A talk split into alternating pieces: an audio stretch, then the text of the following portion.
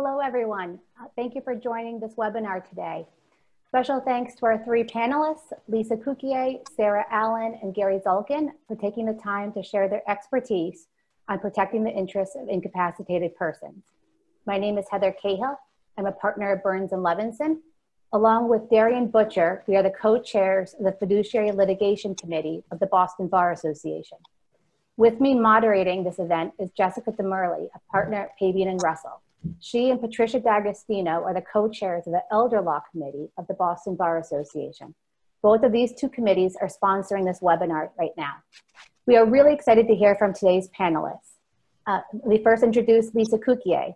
She is my law partner at Burns & Levinson. She specializes in estate and trust litigation, guardianship and conservatorship, elder financial exploitation, and divorce. In addition, she serves regularly as a guardian, conservator, trustee, and court-appointed GAL. She is well known for her commitment to her clients, including serving as a high-touch concierge trustee to many wealthy clients, as well as helping clients 24 hours a day to assist them with mental health, addiction, and special needs issues. Lastly, Lisa is a leader within our firm, including serving on the executive committee and a personal mentor of mine. Thank you. And I'm pleased to introduce Sarah Allen. Sarah Allen is a shareholder and director at Rice, Heard and Bigelow and serves as a professional trustee. Um, prior to moving to Rice, Heard and Bigelow, I was lucky enough to call Sarah my colleague at Pabian and Russell, where she was a great mentor to me and focused her practice in estate planning, estate administration, trust administration, guardianships, conservatorships, and special needs planning. Sarah is also the current president of the Boston Estate Planning Council during a time that's posing some unique challenges, but she's really rising to the occasion. And I'm also pleased to introduce Gary Zalkin. Gary has runs the Zalkin Law Firm, and he often serves as professional guardian um, and conservator for clients. And he specializes in issues relating to mental health and healthcare issues. He was on the forefront of the affirmation of healthcare proxies here in Massachusetts and helped to co-author the mental health volume of the Massachusetts practice series that explains the rules for guardianships and conservatorships. So thank you, Sarah and Gary, for joining us as well. Thank you. So let's jump into questions for the panelists. Today's format is question and answer, and we have reserved about 10 minutes at the end for questions from, um, from, this, from the, the guest participants. So the first question is directed to Lisa, and then if the other two panelists have any additional um, answers, feel free to jump in after Lisa's response. So this first question is a hypothetical. An incapacitated person's family member have competing healthcare proxies and powers of attorney, and the validity, validity of these instruments are at play in the guardianship and conservatorship proceedings. The court appoints you, Lisa, as a neutral temporary guardian and conservator. How does your power relate to the healthcare proxy? This is a great question. This comes up a lot in estate litigation where there's competing instruments uh, whereby family members are put into place, and the court will very often appoint a neutral. In fact, I'm always shocked when counsel in these cases cannot agree on the appointment of a neutral because it's so common for the court to simply appoint a neutral but it's it's tricky when you're serving as a neutral and there are outstanding documents out there so one of the things that's curious is that when I'm appointed as a temporary, that means the case is still going on. And it's a suitability case. It's an issue of suitability of the prospective permanent guardian and conservator. And if you've got a durable power of attorney and healthcare proxy, particularly your durable power of attorney, that nominates the attorney in fact to serve in the capacity as guardian or conservator down the line, then that creates a statutory priority that the court has to deal with in this guardianship litigation. So, and it's not the same when a person is nominated as a guardian versus when they're nominated as a conservator. There's a nuance in the MUPC that didn't exist back when we were using Chapter 201, back in the, the days before Article 5 of the UPC was enacted back in July 1, 2009. So what happens now and since then is that if a guardian is nominated uh, in, in connection with a power of attorney, the court shall, the statute says shall, appoint that person to serve as guardian unless there's due cause for disqualification. Um, whereas with a guard with a conservatorship nomination in your durable power of attorney, the court may appoint and it's more of a statutory priority but it's not a mandate it's there's far more discretion that the judge has so keep in mind that when i'm serving as neutral on a temporary basis I know that the case is going to court on the issue of the appointment of a permanent and that it's a suitability issue and that the person who's nominated in the durable power of attorney is already many steps ahead of the of the other competing interests because they've been nominated.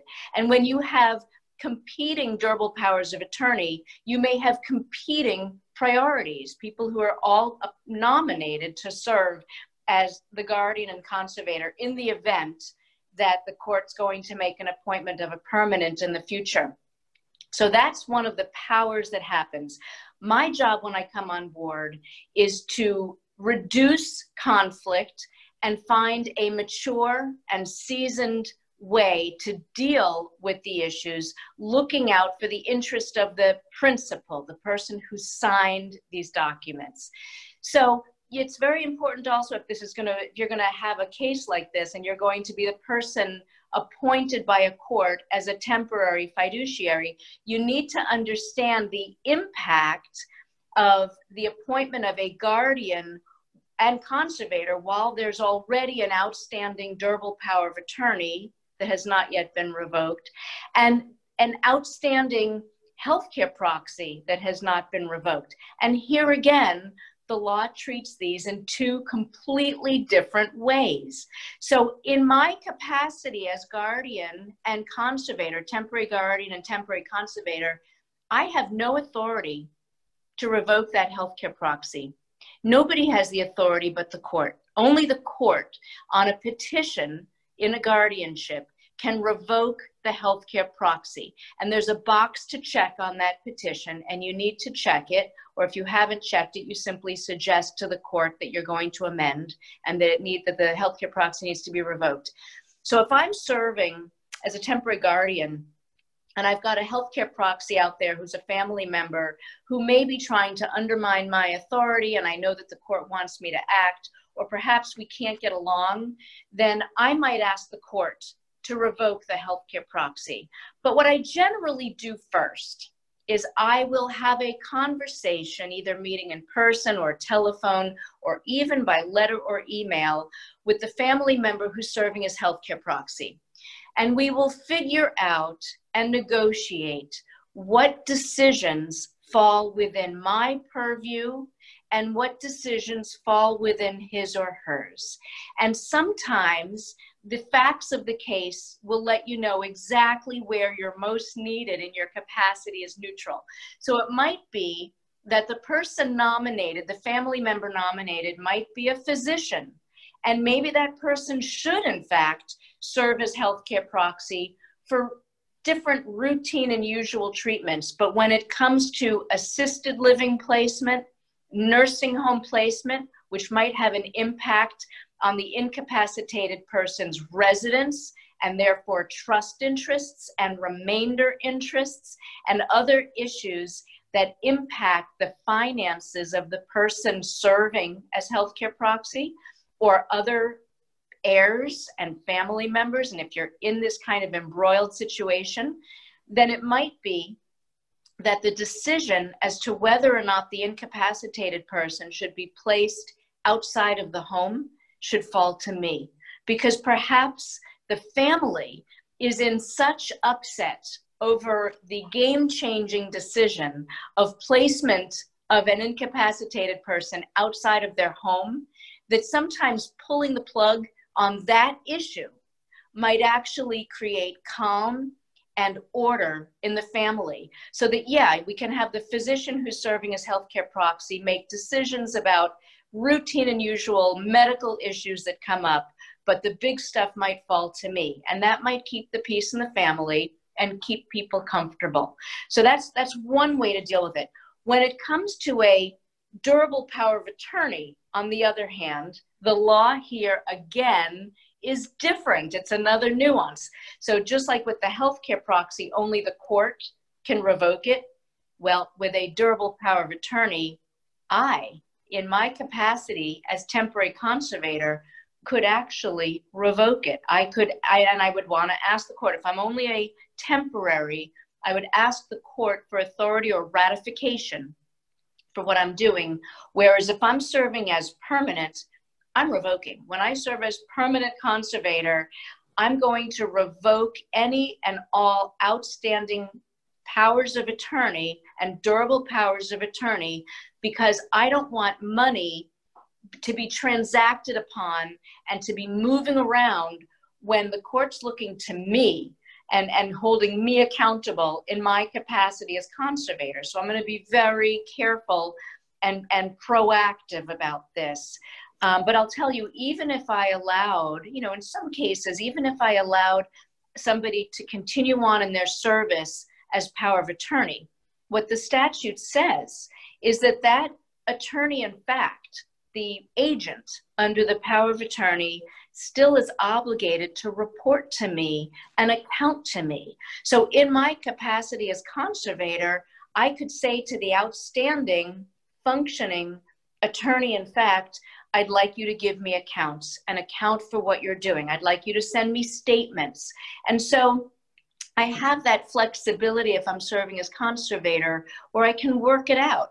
And again, here, if you're embroiled, if you're dealing with a family that's embroiled in litigation, family litigation over assets and decision making for an incapacitated person who's presumably somebody who has financial means, and there's there's um, acrimony relating to ultimately who's going to succeed to that person's assets, then it makes sense to try to negotiate with the people who are nominated under these documents so that you can resolve issues and reduce conflict and find a seasoned, mature way to manage the incapacitated person's finances and personal decision making without further explosions within the family.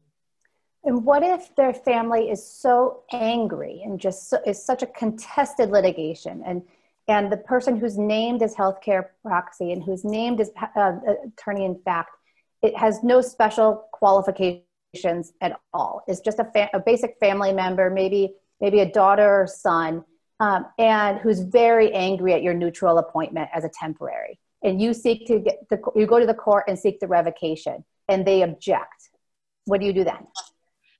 Well then it becomes it becomes a battle you know if the family is that embroiled this turns into litigation and it does happen um, you know, I try to meet with family members. I, I really roll up my sleeves in these cases. I don't just sit in an office. I go out, I, I visit the incapacitated person, I meet with the family uh, in their space, I meet in a neutral space, I meet in my office, and I aim to understand and listen to what is important to the family.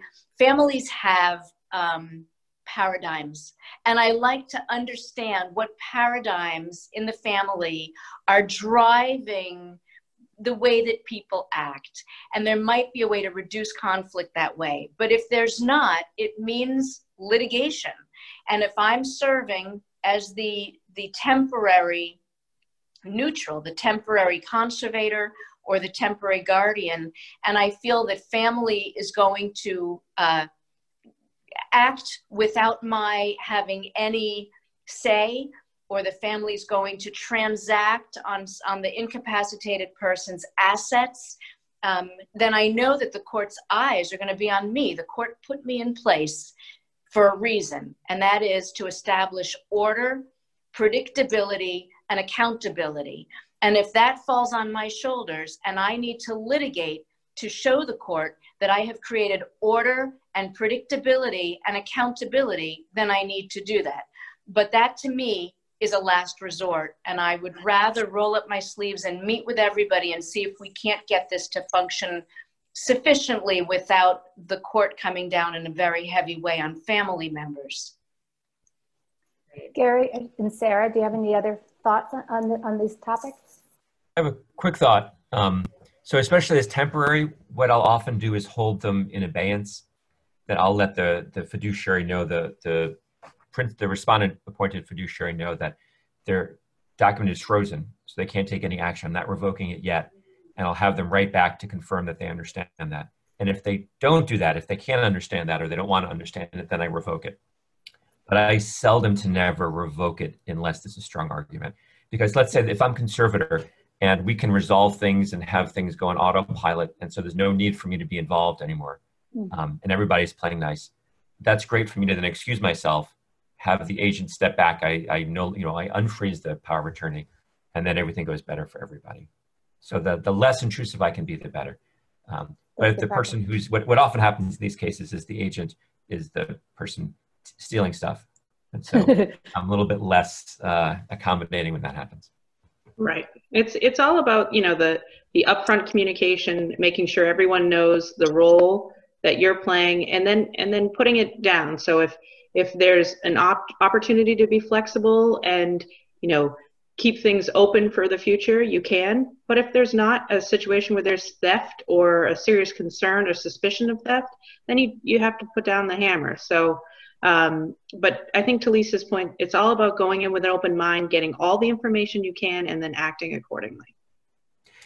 Another issue is that, um, so I think uh, Lisa touched on the difference between guardianships and conservatorships. So if I'm conservator and there's a power of attorney, then I'm answerable for what they do. So it's on me if they steal and I didn't stop that. Um, but if I'm guardian and there's a healthcare proxy, even if I'm given the authority to revoke the healthcare proxy, there's not the same liability on me if the healthcare proxy makes a poor decision and I haven't stopped them from doing that. So I'm, I'm more cautious as conservator when there's a power of attorney. Barry, could you build on that a little bit where, where you are serving as a guardian and there is a healthcare agent serving as well, and perhaps the healthcare proxy affords the agent greater authority than your authority you know how do you work together how do you find that hospitals and you know medical facilities you know respond to kind of that the two different roles. And you know could you just comment on that a little bit? Yeah. So so you know it's an interesting thing that in some ways the healthcare proxy can have broader authority than the guardian and in some ways it's narrower. So it depends upon what the issue is. So for non-medical issues it's all the guardian's show if they have that authority, and the healthcare proxy can't touch it. Um, for medical things, often it's the unless something is is in the terms of the healthcare proxy, there's a limitation, then the the agent can has much broader authority than the guardian would have. So that's another argument to not revoke the healthcare proxy if one doesn't have to. So if there are substituted judgment issues and it's clear what the answer is, it's far better to have it done efficiently with the agent uh, making the decision rather than me as guardian. Um, for what the hospital likes to see. So that's kind of shifted my experience, and you know, it depends on the hospital, depends on whatever. My experience has been that they like to see a healthcare proxy. That that's the language they know now, and so even if I'm guardian, they'll call me the healthcare proxy, and I'll mm-hmm. clarify, but that doesn't mean anything to them. And mm-hmm. you know, I'm the person who makes decisions, and that's all they care about. And Gary, when you're involved in a case do you, how often do you find that a guardian ad litem is appointed versus counsel for an incapacitated person? I feel like that's yeah. often a guessing game as to which way is the appropriate way to go. so um, I've the count the cases I've been in, the counties I've been in, I see a lot less GALs than I think other folks do. I, I don't see them appointed too often. Um, so there are times when I'll ask to have a GAL appointed. Um, so I guess the uh, one issue is if I'm counsel or if I'm fiduciary. Um, so if I'm fiduciary, there's not as much of a downside to GAL, I think. Um, and ideally, if that person knows what they're doing, they can be a colleague. And so that's somebody I can bounce ideas off of and see what do you think. Um, I had one just today where, where the court was offering to waive the GAL. And I wanted to have a GAL. I'm, I'm fiduciary in that one. I'm looking to sell a house excuse me, and the respondent in this one is fairly paranoid um, and is convinced that that not only that I'm stealing, but the person before me was stealing, the person before them was stealing. So I have no doubt that she'll be very upset about the sale of the house. So in this case, I'm going to be with her for years, and, and, and you know she's fairly healthy. I want to be able to say, hey, the court weighed in, the GAL weighed in. So you know, for for psychiatric reasons, it's it's really good to have uh, to be able to rea- reality test by having a GAL appointed. At other times, I think it's kind of a waste of the person's money. So if if they're not going to add value, so so first, if the court wants them appointed, then that's the end of the show. They're they're being appointed. Um, if I'm fiduciary, then you know the issue is trying to give them the information to show why my side is clearly the the virtuous side, um, as opposed to if I'm fiduciary and then it really is, hey, what do you think? You know, these are my concerns. What do you think? Um, one thing I do, and I'm curious to hear what other folks in the panel do, when I'm selling property in another jurisdiction, and so the, the, the mass court doesn't weigh in on it. I always think that's kind of funky. I, I, I, think that's inappropriate, but that's how it is. So I've had one case where I had a GAL for end of life issues, and I asked her to weigh in on the sale of property. I think it was in Florida, um, just to have to have that in the file that somebody else did take a look at that. Um, not required, although I think it ought to be. Yeah, I think that's that's smart as well. It's not something that I, I've had come up in the recent past, but in in in my role as as trustee or as fiduciary, at worst a GAL is a waste of time or money. At best, they're an ally and a resource because I I I know that we're you know we're on the up and up and we're doing things in the best interest of the of the uh, beneficiary or the client. So, but but it like everything, it's about the quality of the person you get and if it's uh, someone who's been appointed from the court list, you're rolling the dice. It, as Gary said, you know, the ideal situation is when you can nominate someone who you know is competent, who you know is productive to work with, and who can serve as an ally in these difficult situations. Yeah, I agree. There's also a nice check and balance. So when I serve, sometimes I serve as guardian and conservator for individuals going through divorce or who have some extraordinary medical decision or a real estate sale or estate planning to do. And if I'm the fiduciary, I'm, I'm the, the guardian or the conservator, then sometimes I do like to have a GAL because, you know, there, there was a statute uh, pre UPC that dealt with settlements and compromises that were undertaken by guardians and conservators. And under that statute, it was at the time 203, Section 13 and Section 14.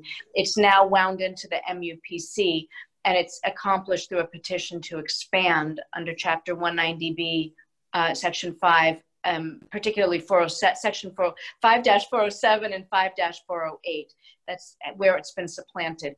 But um, under the law, you know, if I'm serving as a guardian, or a conservator, especially if I'm representing somebody in a divorce or something extraordinary where I'm settling litigation or I'm settling a contract action or a, a tort, a personal injury. I really like to have a guardian ad litem because I want somebody to be able to evaluate whether the deal that I struck is as good as it can get because I never want a day when somebody comes back to me and says, You should have had this case tried. This should have gone to trial. Why did you settle? You settled short. Conversely, if I am going to go to trial, I don't want somebody to come to me later down the line and say, Why did you bring this to trial spending all this kind of money when this could have settled? So I like to have a GAL evaluate it and report to the probate judge, especially in a divorce case, because that's invariably different than the divorce judge. And that puts two judicial eyes on potentially a separation agreement in a divorce where I'm serving as guardian or conservator for a spouse who has a mental illness or an addiction issue or a physical incapacity or for some reason can't make it through their own divorce with their own ability to meaningfully execute a separation agreement. And so by having the probate judge give me the okay to settle and having the divorce judge allow the settlement in the way of a separation agreement, it's checks and balances and it quiets the issue. And that's really the goal of probate is to quiet issues and quiet title. And so I, I like the GAL for that purpose in particular.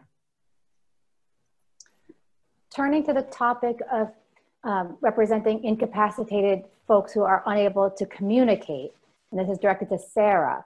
When you're serving as trustee of a trust for an incapacitated beneficiary, from whom you typically ascertain the beneficiary's needs, from whom do you typically ascertain the beneficiary's needs if the beneficiary themselves is unable to communicate? Sure. So I kind of break these out into two categories. Your very vanilla classic situation, which is what we usually have, where it's a, you know, a long-term supplemental needs trust where the beneficiary has been incapacitated for his or her whole lifetime or for a significant period of time. There are um, court appointed uh, fiduciaries, guardians, or conservators who are appropriate and acting in that person's best interest. And those are the people we would communicate with, both, you know, to account for the trust assets, but also to ascertain needs, expenses, budget, etc.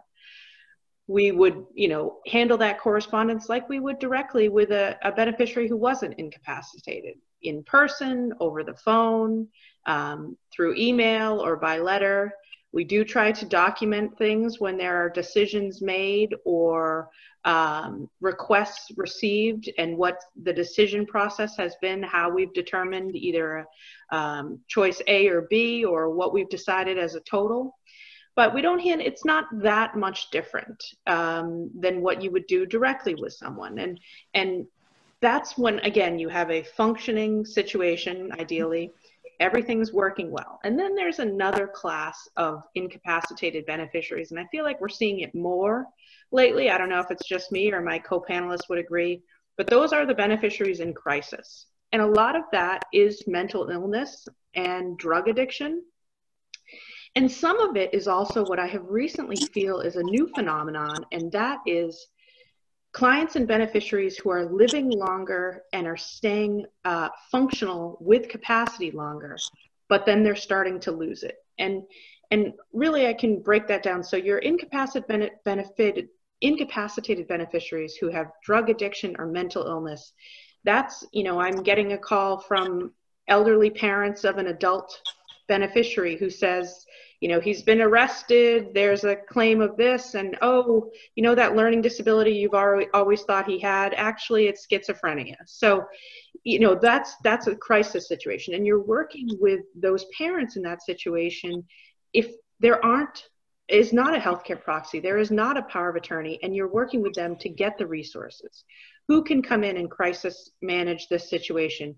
Who can evaluate this person and find out what they need what treatment options are available? What lawyers can we bring in to help get them out of the criminal case they're currently in to focus on the treatment that may not only be addiction, but also the underlying mental illness for which the beneficiary was self medicating? So that's kind of one crisis area. And then the other area I've had the misfortune of being involved in uh, quite a bit recently is a very successful, high functioning um, person who goes through his or her entire life has a set of fiduciaries, has a great estate planning attorney, a power of attorney with an appropriate agent, a healthcare proxy with an appropriate agent. And what happens is the documents are updated to make sure the beneficiaries are in line, but no one's checking in on the quality of these fiduciaries. They're aging along with their client. So, this client experience I've recently had, his gentleman was in his 90s his estate planning attorney was in his 70s. The trustee he had was turning 70. He had a healthcare agent who was deceased and a backup who wasn't appropriate. Mm-hmm. And what happened when this beneficiary started showing signs of incapacity and started showing signs that he may be taking being taken advantage of by a personal assistant? All of those people said, I don't I don't want to do this. The estate planning hmm. attorney said I had a conflict. The trustee said, "You know what? I'm just about to turn 70. It's time for me to retire. Hmm. I'm going to resign from this trust. Who wants to take this bag?" So stepping into that situation is very difficult. Actually, the attorney who stepped in as the estate planning attorney had to invoke Rule 1.14 to start acting on behalf of his client who was making decisions against his best interest in an emergency way until we could get into court. All of that could have been avoided if the fiduciaries had been updated along the way to make sure that not only are these people competent, qualified professionals, they actually have the stomach to make the decisions and take the actions that would be needed if an incapacity or a claim of undue influence or anything like a bad actor coming on the scene started to develop. Those are good tips. And do you recommend those communications um, occurring by the principal talking with the nominated agents, or do you recommend the estate planner who's doing the plan and updating the plan to have those communications with those nominated agents? Um, ideally, both. You know, ideally you're working as a team, but once the plan is done, the the drafting attorney, unless he or she has a continuing role in the documents, is not going to be involved in the continuing um, communication. Lisa and Gary, do you have any thought, thoughts on, the, on this particular issue? It, it, does happen. People age, and sometimes you have non-responsive uh, fiduciaries out there. Um, I, I do. I agree with Sarah. It makes sense for both the client to check in with the people that they're selecting, um, but it also makes sense for the lawyer to do so, just to make sure that the nominated fiduciaries or the people who are going to be the new nominated fiduciaries understand their role and are feeling able to take over for a period of time, not just for that moment, but for years. Also, even if folks aren't getting older, um, sometimes even if folks, you know, they just started acting, but they might not appreciate being involved in in conflict. So it may be that they're involved with the whole family and they don't want to side with one person against the other person. And so their goal is really just to to minimize to ignore the conflict. Um, so folks aren't able to do what needs to be done. Sometimes that's when you might suggest that maybe somebody else steps in for a little bit or forever. I agree. I think I agree. I think when people are nominated to serve, they're immediately flattered, but they don't understand what it's all about, and they're flattered and they want to say yes. But it, but it's it's we who we lawyers understand what it really means, and and that you've got to be responsive and make some tough decisions sometimes. And so that's why it makes sense for the lawyer to also call the fiduciary, just to make sure that people really understand what this means. And, and it might be that they feel pressured to tell a loved one, yes, of course I'll serve as your trustee, but they're able to express some concerns about it or ask questions about it of the lawyer. And that's when you really find out if the person can serve and really be there through thick and thin. There's also an issue of being unpopular. and even if it's not conflict among the family, that often what it is is um, making decisions so that the beneficiary will despise you. Um, and, and, sometimes that's the role of the of the fiduciary, especially if there's addiction issues going on. Um, if there's mania going on, those are the big times I've seen where people can get furious. Or or it's just a question of being able to say, I, I understand that you want to have all of these things. You don't have enough money. You will run out of money this cannot continue. And for some people, when they've been serving in a fiduciary role for a long period of time and that relationship is personal, as it often becomes when we provide this level of service, you have to be able to take a step back from that personal connection and say, I understand that you want this and I wish you could do it. You cannot. You will run out of money and I will breach my fiduciary duty if I continue to distribute funds at this rate and that's it to gary's point you know it's it, it can be very unpopular and unwelcome news but that's the job that you're being asked to do and if you can't do it then you shouldn't be serving and that dovetails to next question about care committees um, and this is directed to sarah how do you feel about the use of a care committee in a trust document where the settlor directs the trustee to collaborate with other individuals and professionals who know the incapacitated beneficiary well? So, in, in general, I would say that I have a positive uh, sense of care committees. I've seen them work really well, particularly when uh, with licensed social workers who have served on them. Um, but you are only as strong as your weakest team member, which we all know. And there have been times where I have seen people designated on a care committee I think really because either the person creating the care committee in his or her trust two reasons. Either they were trying to find a role for this person and they didn't want to give them a bigger fiduciary role, which is bad choice number one, or bad choice number two is they want to have more people involved because it makes them feel good to think this whole room of people are going to be evaluating the pros and cons of anything that has to do to them. And it's a feather in the cap isn't the right phrase but it's it's a comfort to know that all these people care about me.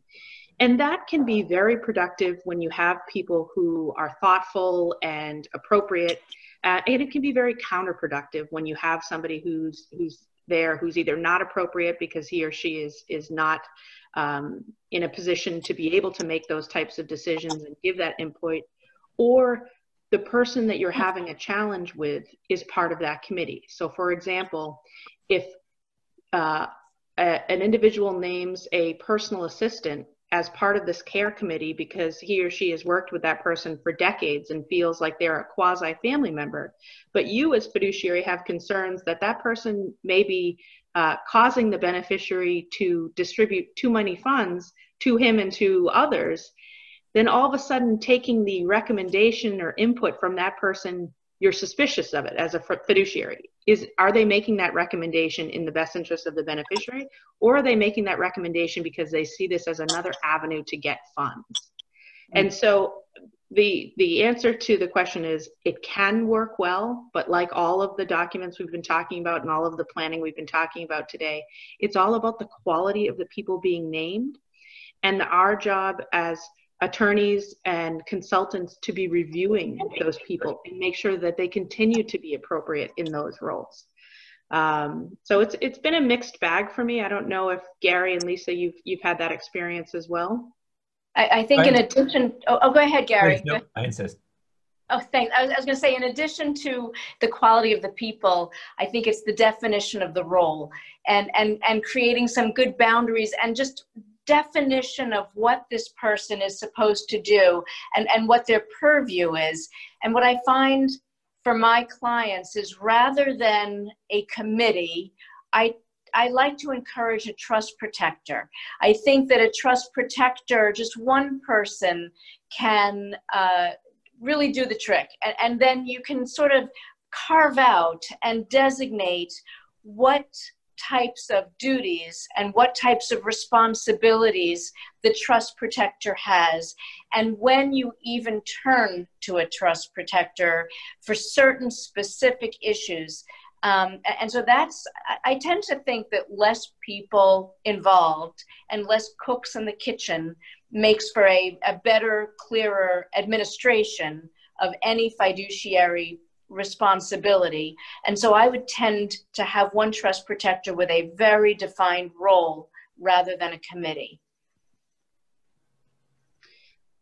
I think that's a good a good point, Lisa, in that uh, the wearing of too many hats. So I've had a few situations come up where we, we routinely serve as uh, trustee and personal representative, but for long-term clients of mine who don't have close family, don't have professional resources, and have one child who was permanently disabled.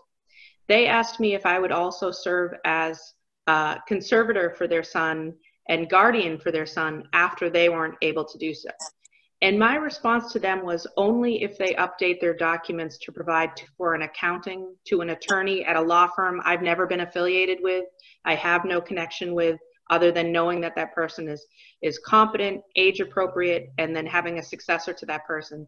Because to your point, you're you're narrowing the scope of people, but you are providing that trust protector or outside perspective role where there's someone else who's making sure that everything you're doing is appropriate.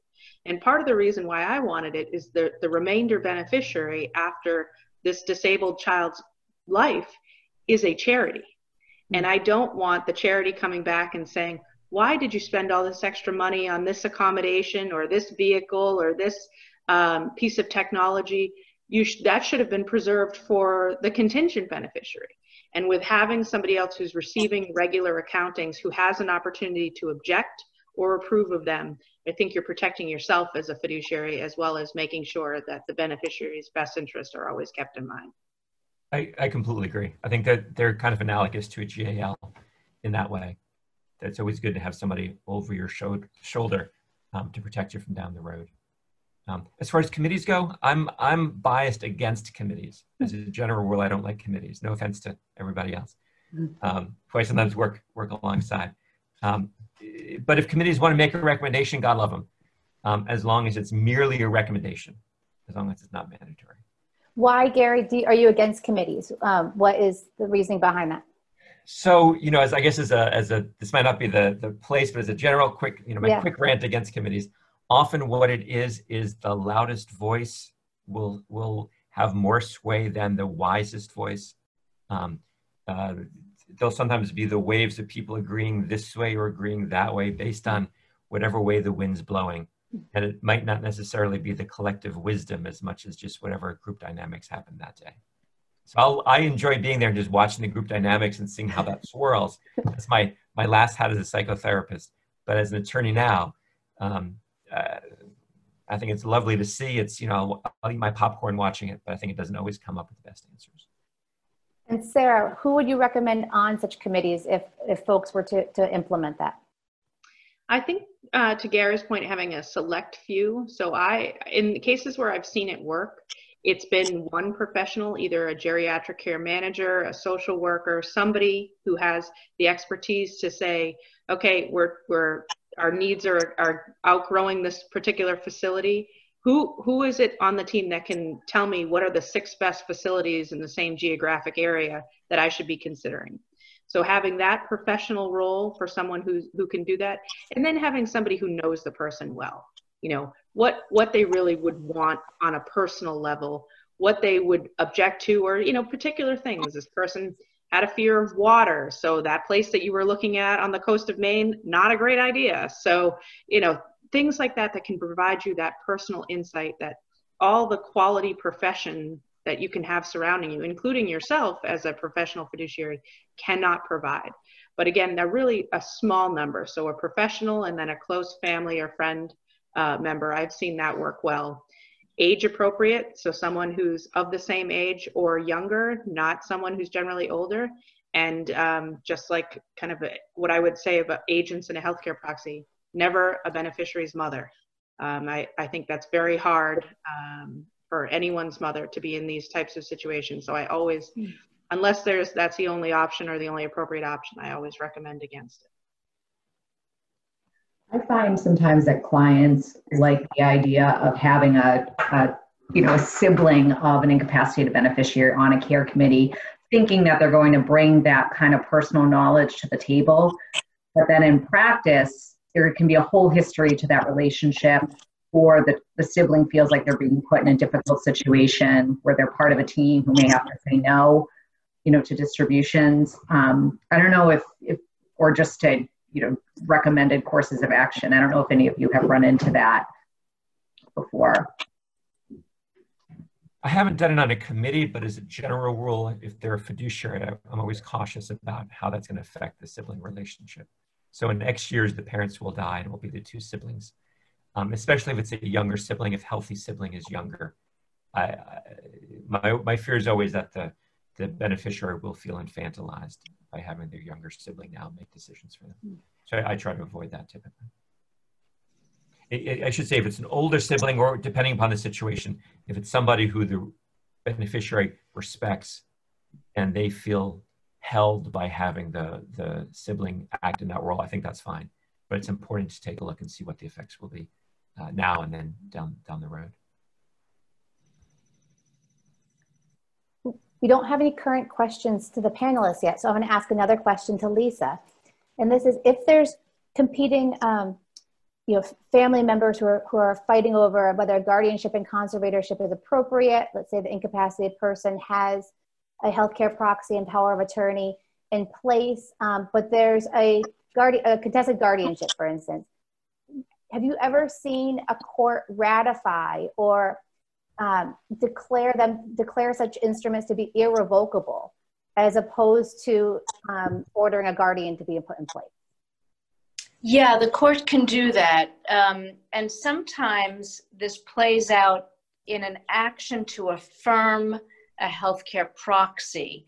So, so sometimes um, you can actually bring an action to affirm a healthcare proxy. That would be under uh, Chapter 201D, Section 17.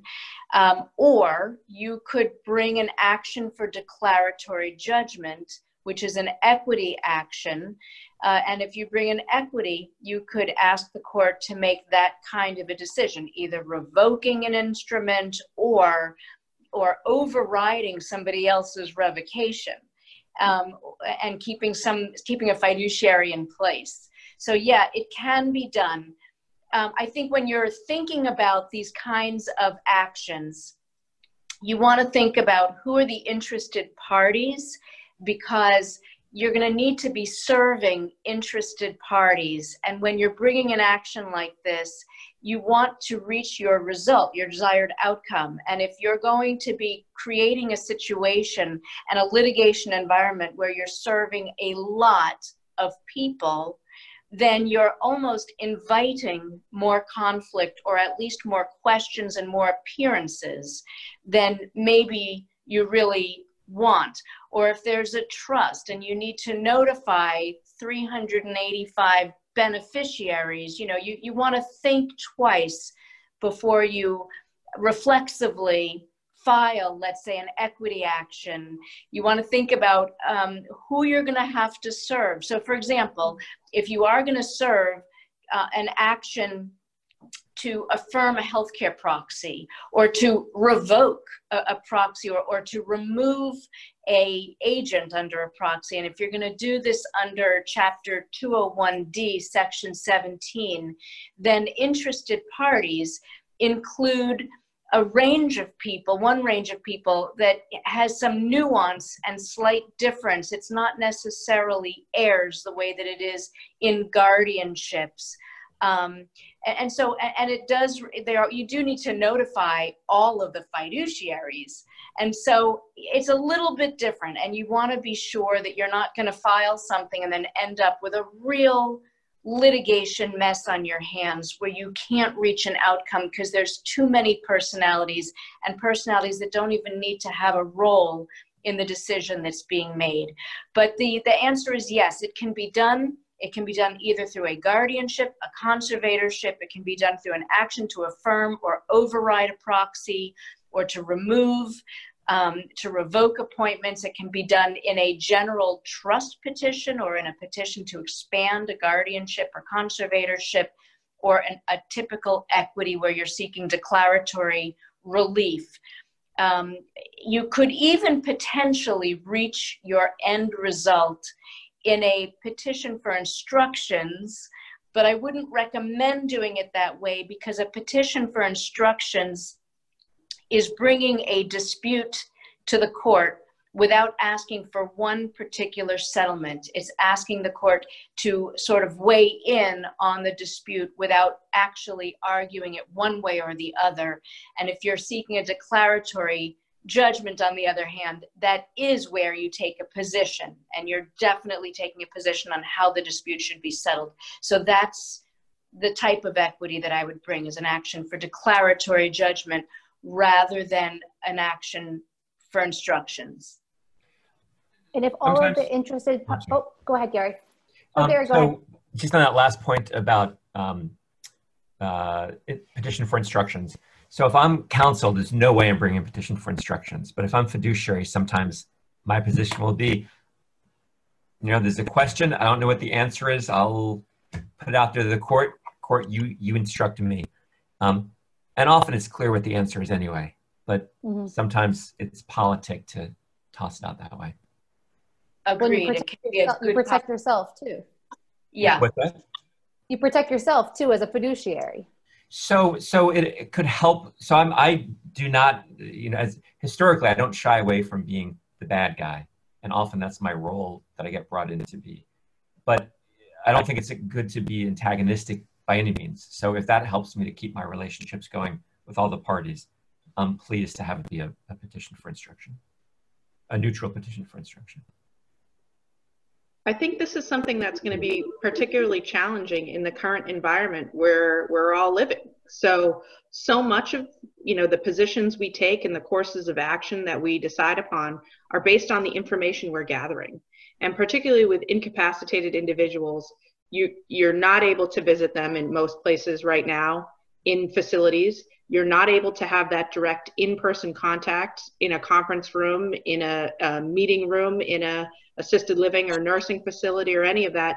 And, and this type of technology format, while it's wonderful for programs like this at the BBA and, and for other types of communication, it's not as helpful with beneficiaries who are incapacitated um, you know by and large so this is this is a hurdle and a challenge to be able to get the information you need as fiduciary as counsel in whatever role and and we have to keep working to find what are the ways around this. I've heard of some creative uh, options people are exploring and utilizing and testing during this time.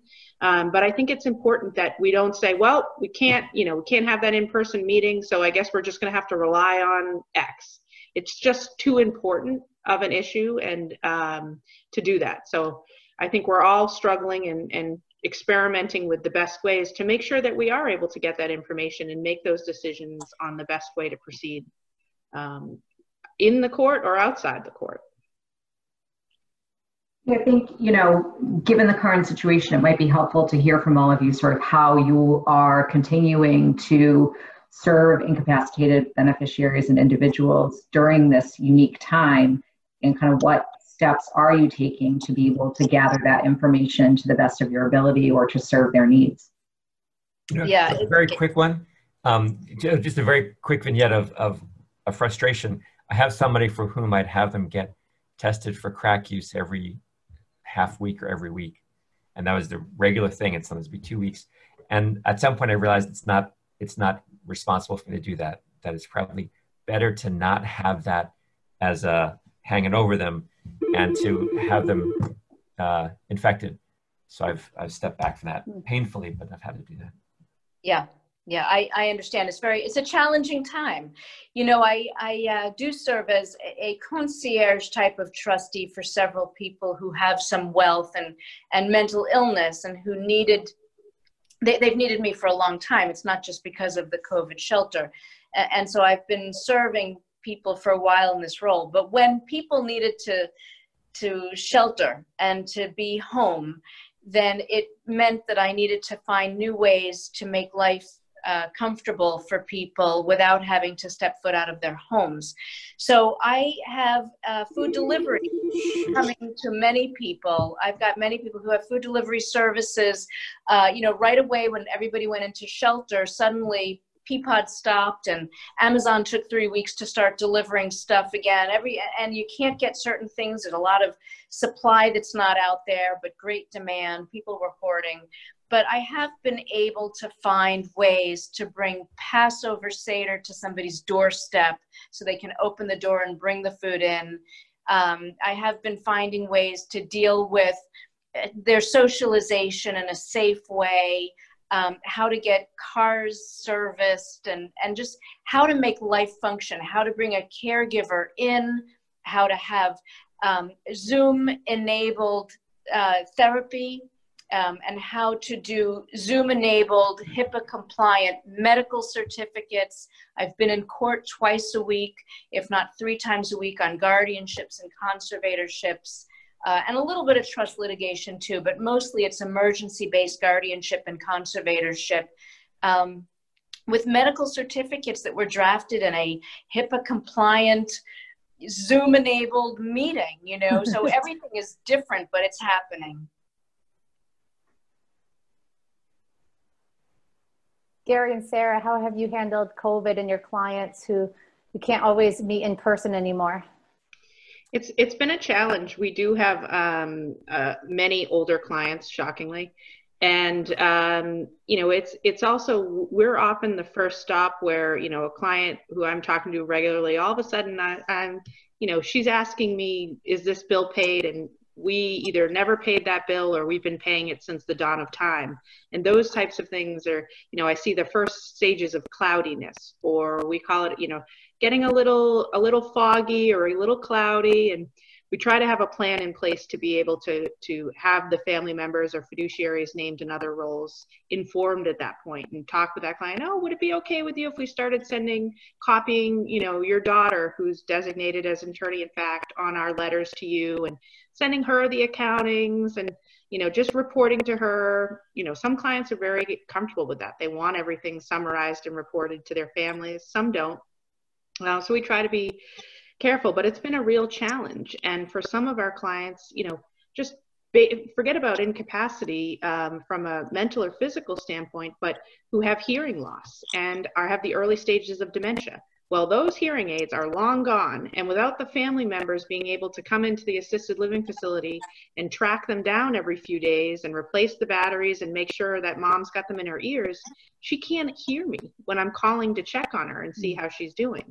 So it's getting the staff involved in those places and saying, I'm going to be calling at a particular time can you check the battery level? Can you make sure the hearing aids are in? And then can you make sure that this resident is in a private location where she can talk freely? So it's, it, you know, there have been a few times where um, we've done some through the fence uh, communication where it was something really urgent, where somebody's on one side of a uh, an outdoor area and a member of our team is on another.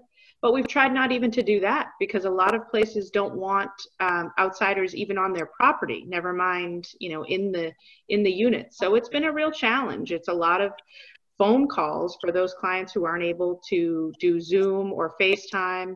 Um, and then it's working with the people who they hopefully have in place to get the information that we can't get from them directly. I, I, I would agree that it's a struggle and sometimes it's just slowing things down. But but sometimes it's just praying. So i'm guardian of somebody in connecticut. Um, she skipped the commonwealth to evade justice um, thinking that the guardianship wouldn't follow her and it mostly hasn't. So she's been in a hotel in a fancy town in connecticut for 10 years 12 years. Um, but it looked like the hotel might shut down for covid. And so we, this was right in the thick of it, right when it was starting. And the fear was we wouldn't get any place to, to put her. So at some point it looked like it's either a bench or I'm going to drive down to Connecticut and bring her to my house, which I really, really didn't want to do. So I crossed my fingers hard enough and they did not shut down that, that hotel. So uh, a state of emergency is often a state of emergency. Yes. Well, thank you, Sarah, Gary, and Lisa for your time today. I think you provided a lot of really great and helpful information on an area that is uh, difficult to, you know, manage on it in a normal time, but especially during COVID. And um, you know, your knowledge and wealth of expertise about the interaction of various fiduciary and agent roles is incredibly helpful. And um, you know, I hope that people got a lot out of today. So thank you again. Thank you. Thank you. Thank you for having Thank us. you. If there are questions and if I'm answering questions on the thing, will it go away once this ends? I think you can answer the question right. If you want to just go ahead and answer the question right now, you can. Oh, verbally. Got it. So the question is, is it hard to get an emergency hearing right now? Somebody's um, heard that getting a fiduciary appointment is difficult. It's possible exploitation. So to get a guardian or a conservator appointed is very, very difficult. To get a temporary guardian or temporary conservator appointed is not so difficult. The big thing is what county it is. I've seen Worcester lately as a superstar. I've gotten hearings really, really quickly, but I've found Middlesex to be very good. Um, Suffolk is typically very good, um, but not necessarily for the right emergency. Um, you'd have to find a clerk to try to get it. I think it's really county dependent. And if you're looking for temporary as opposed to permanent, and then how much of an emergency you can um, effectively allege or appropriately allege in the affidavit of emergency. Yeah, I, I agree. I, I am. Yeah, I have found that we've been able to have hearings. You know, if, if you file, let's say, your case on a Tuesday, you're generally being heard by Friday. So it's not terribly delayed. You can get your your emergency hearings accomplished. It depends court by court. Initially, the hearings were telephonic. Now they're Zoom, and so you're actually in front of the judge by by Zoom instead of telephone. Um, but it, it's difficult. I think the hardest part is really the gatekeeper because it used to be that we'd walk the case into the courthouse ready to try to get up in front of the judge. You can't do that right now. And there's a gatekeeper there that needs to read the pleadings and it just it's not the same thing as being able to answer a question right there in real time and so some pleadings get kicked back and it's just a harder more cumbersome process But I find that if I file on Tuesday, I get the hearing on Thursday or Friday. So it's within a week, it's done. Within 72 hours, it's done. Great. Thank you I don't see any more questions. So thank you, everybody. Thank Good. you. All right, thank you. Bye-bye. Thank you, everyone. Bye-bye. Thank you all.